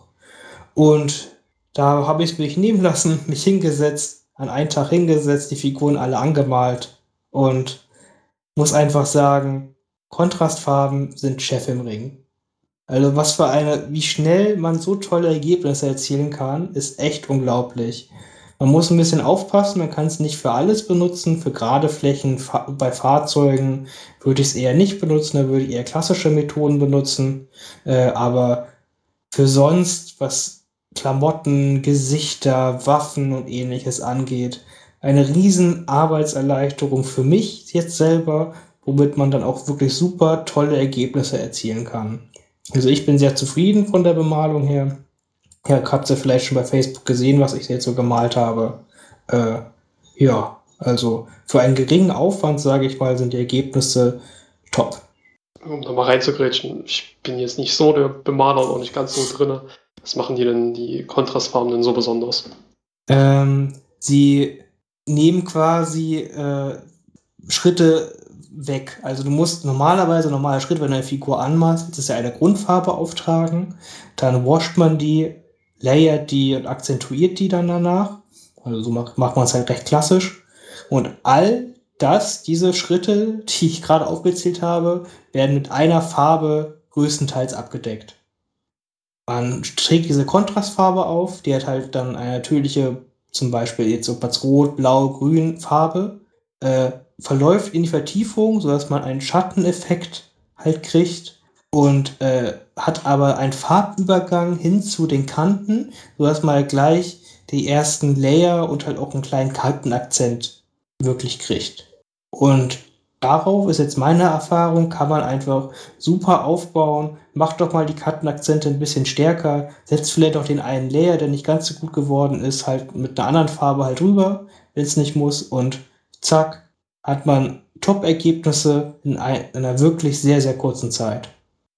Ja, definitiv. Ähm, da würde ich mich auch anschließen. Ich habe mir die ja auch geholt. Wir haben ja auch in der kleinen Special-Folge schon mal angeteasert, und ähm, habe sie auch ausprobiert im Store und bin auch echt begeistert über diese neuen Farbtypen. Was mich eben besonders äh, fasziniert hat, war tatsächlich, dass ich jetzt Weiß und Schwarz mit Schattierung malen kann, was bei meinen äh, Malfertigkeiten einfach vorher gar nicht denkbar gewesen wäre und auch mit relativ wenig Aufwand zu recht guten Ergebnissen führt. Und das hat mich jetzt nochmal ganz neu motiviert, die Armee, die ich habe, ich spiele ja Imperium, Finn, du kennst die Armee, ich hatte die in einem eher grauen, äh, dunklen Ton bemalt als Grundfarbe, äh, da auch nicht schwarz, weil ich eben auch diese Schattierung versucht habe, mit Shades noch darzustellen und äh, auch Lust gehabt hätte, tatsächlich weiß zu malen, aber das einfach für mich nicht äh, denkbar gewesen wäre vom Arbeitsaufwand, von, vom Skillset her. Und ich habe jetzt auch schon äh, den Großteil der Modelle nochmal neu grundiert, die soweit vorbereitet, äh, mir ein bisschen Equipment hier, Farben auch gekauft und mal jetzt meine Sturmtruppler gerade nochmal neu an mit diesem äh, Apothekari White und äh, bin da echt fasziniert, wie gut das möglich ist, auch von dem, der Art des Malens, ist ja so ein bisschen wie Shaden, ähm, und wie schnell man im Grunde genommen auf einem sehr guten Tabletop-Standard ist, was einem dann wiederum die Zeit gibt, nochmal schön zu basen, nochmal bestimmte Details aufzuarbeiten, ähm, und da nochmal so ein bisschen extra Arbeit für das i-Tüpfelchen zu investieren und viel schneller im Grunde genommen bei diesem Schritt ist, als man es vorher eigentlich war, wo man sich eben durch durch äh, Grundieren, durch Layer, durch ähm, Shades und so weiter, Trockenbürsten oder Aufhellung der Kanten ähm, viel mehr Zeit gebraucht hat, um überhaupt zu diesem Schritt zu kommen. Und was mich persönlich am meisten überzeugt hat, einfach wie Sebastian sagt, ist halt das Schwarz. Ich habe halt vorher auch öfter schwarz malen müssen, weil ich halt meine Armeen so angemalt habe. Eine Deathwatch-Armee habe ich hier. Ich hatte es bei... Äh, Bei anderen vierzig K-Sachen, wo halt teammäßig Einheiten schwarz waren, äh, halt mich tot akzentuiert. Gerade bei Space Marines muss man echt viele Akzente setzen, damit schwarz halt nicht nur einfach nach schwarz wirkt. Und so richtig hundertprozentig zufrieden war ich halt nicht. Und bis ich dann wirklich zufrieden war, war es ein riesen Aufwand. Riesen, riesen Aufwand. Und jetzt halt haue ich hier ein Schwarz einfach rauf, habe einen super geilen Grau nach Schwarz, also wirklich dunkelgrau nach Schwarz Farbverlauf und einen kleinen Akzent sofort drauf. Und das ist einfach, also ich habe noch nie so gerne schwarz gemalt wie mit Kontrastfarben. Das, das ist ultra befriedigend. Und dazu halt das Weiß, wie Sebastian angesagt hat, ist auch eine super Vereinfachung, aber noch viel geiler Gesichter malen. Also Gesichter wirken unglaublich geil mit Kontrastfarben. Einfach weil die die Konturen haben, viele Vertiefungen haben, Sachen, die hervorstechen haben. Also Gesichter sind mit das Ideale zum Bemalen für Kontrastfarben. Definitiv, da muss ich dir recht geben. Da gibt es jetzt, glaube ich, ja drei verschiedene Farbtöne für Hände, Köpfe und so weiter, für äh, Haut. Und das hat mich neben den Schwarzton, neben dem Weißton wirklich auch mit am meisten fasziniert, weil es das war, was ich bis jetzt immer am schwierigsten zu malen äh, empfunden habe. Insbesondere, weil das dann ja auch meistens sehr kleine Flächen sind, die dann doch nochmal irgendwie einen Kragen haben, der da dran steht, eine Mütze auf, einen Helm aufhaben, eine Brille, die da dran hängt, ein Funkgerät, was auch immer. Und man wirklich da auf kleinsten Raum mit äh, sehr viel Fingerspitzengefühl hantieren musste, um da äh, ein Ergebnis zu erzielen, was nicht vollkommen plastisch und einigermaßen ansehnlich ist. Ähm, Finn, wie sieht es bei dir aus zum Thema weitere Techniken? Es gibt ja dann noch klassische wie Trockenbürsten, Kanten akzentuieren. Ähm, wie gehst du davor? Hältst du vorher die Kanten nochmal auf, äh, bevor du die Kontrastfarben aufträgst ähm, durch Trockenbürsten, oder gehst du hinterher eher nochmal rüber und setzt nochmal Akzente? Wie ist dein Vorgehen dabei? Ich habe es jetzt ein bisschen ausprobiert. Ich bin jetzt dann übergegangen, dass ich Form quasi Kontrastfarbenaufgaben einmal sehr, sehr grob mit einem Weiß halt rübergehe. Wirklich sehr grob, sehr fein. Einfach, dass die gröbsten und größten Kanten einmal aufgehellt werden vorher. Und dann fange ich mit den Kontrastfarben an. Einfach, dass da der erste, der erste Akzent als Stärke hervorkommt, sag ich mal. Und aber viel mehr Vorbereitung mache ich dann auch nicht. Dann mache ich danach die Kontrastfarben rauf. Und dann äh, male ich halt, wenn es halt muss, wenn ein Farbverlauf mir gerade doch nicht so gefällt, male ich halt nach, male ich mein eigenes kleines Layer nochmal dazwischen, dass es halt besser passt vom Verlauf. Äh, aber Oder setze halt noch ein, zwei Akzente, die ich ein bisschen schärfer haben möchte. Aber dann ist die Kontrastfarbe eigentlich auch recht fix fertig, weil ich es einfach nur aufgetragen habe und dann sieht es für mich fast schon immer sehr gut aus. Hast du dir äh, verschiedene Farbtöne auch geholt, also schon eine breite Range an Farben, die du ausprobiert hast, und gefallen dir da wirklich alle, oder gibt es auch Farben, wo du sagst, naja, da kommt jetzt dieser Kontrasteffekt eigentlich nicht so gut rüber, die kann man sich dann doch vielleicht eher sparen? Ich habe mir jetzt wirklich viele gekauft. Äh, ich habe jetzt aber noch nicht alle ausprobiert. Aber die, die ich bis jetzt ausprobiert habe, gefallen mir wirklich sehr, sehr gut. Also die Brauntöne gefallen mir alle sehr gut. Die Hautfarben, wie gesagt, das Weiß, das Schwarz gefällt mir sehr gut. Die Grautöne, die ich hier bis jetzt ausprobiert hatte, waren bis jetzt auch sehr gut. Äh, und jetzt muss ich halt noch weiter rumprobieren. Ich wollte äh, irgendwann mal die Gelbtöne noch ausprobieren, die Rottöne wollte ich ausprobieren äh, und halt nochmal Blau oder ähnliches. Mm, da muss man weiter ausprobieren. Das Einzige, was ich mal halt hatte, ich hatte mal probeweise so ein Ultramarine Blau gemalt. Das hatte mir nicht ganz so gut gefallen von der Kontrastfarbe her. Aber das war bis jetzt das Einzige, wo ich dachte, ah, das ist jetzt so nicht perfekt. Aber sonst bin ich bis jetzt sehr zufrieden. Ja, muss ich auch sagen. Ich habe im ähm, Geschäft mal so ein paar Farben mir auch angeguckt und ich muss sagen, da sind so ein ganz dunkles Braun, ganz dunkles Grün und Blau dabei. Da fand ich den Effekt jetzt auch nicht so überzeugend, muss ich sagen. Das sind dann vielleicht so Farben, wo ich eher die Finger von lassen würde, aber das muss man auch einfach nochmal ausprobieren und schauen. Aber ansonsten muss ich sagen, gerade die Naturtöne mit den Hauttönen, die Brauntöne, äh, Weiß-Grau, äh, Schwarzton, muss ich sagen, bin ich echt begeistert. Äh, wenngleich ich auch sagen muss, es ist schon ein anderes Mal, habe ich das Gefühl. Also es ist, bedarf auch ein bisschen Übung, eignet sich auch nicht äh, für alles, ist jetzt nicht die, äh, ist jetzt nicht der heilige Gral, mit dem man alles bemalen kann. Und ich habe auch zum Beispiel bei dem Weiß und den Sturmtrupplern das Gefühl, ich muss schon gucken, was ich da mache. Erstmal die Figur grundsätzlich ruhig auch so ein bisschen dicker wie mit den Shades einpinseln, muss dann aber auch schauen, dass ich ähm, keine Farbpfützen habe, die rausnehmen und auch gerade bei so glatten Flächen wie der Schulter, den Helm, hinten teilweise am Rückenmodul oder eben auch die Oberschenkel, Unterschenkel, wo ähm, eher glatte Flächen sind, die Fußspitze vielleicht noch, dass ich da schnell auch mit dem Pinsel immer gucken muss, mit einem trockenen, ich habe das Gefühl, manchmal geht es mit einem feuchten Pinsel auch besser, wieder ein bisschen Farbe runterzunehmen, dass ich dann bei dem Weiß auch möglichst nicht auf der kompletten Figur nachher so eine Art ähm, grauen äh, Schimmer drauf habe, den dieses Weiß aufgrund der, ähm,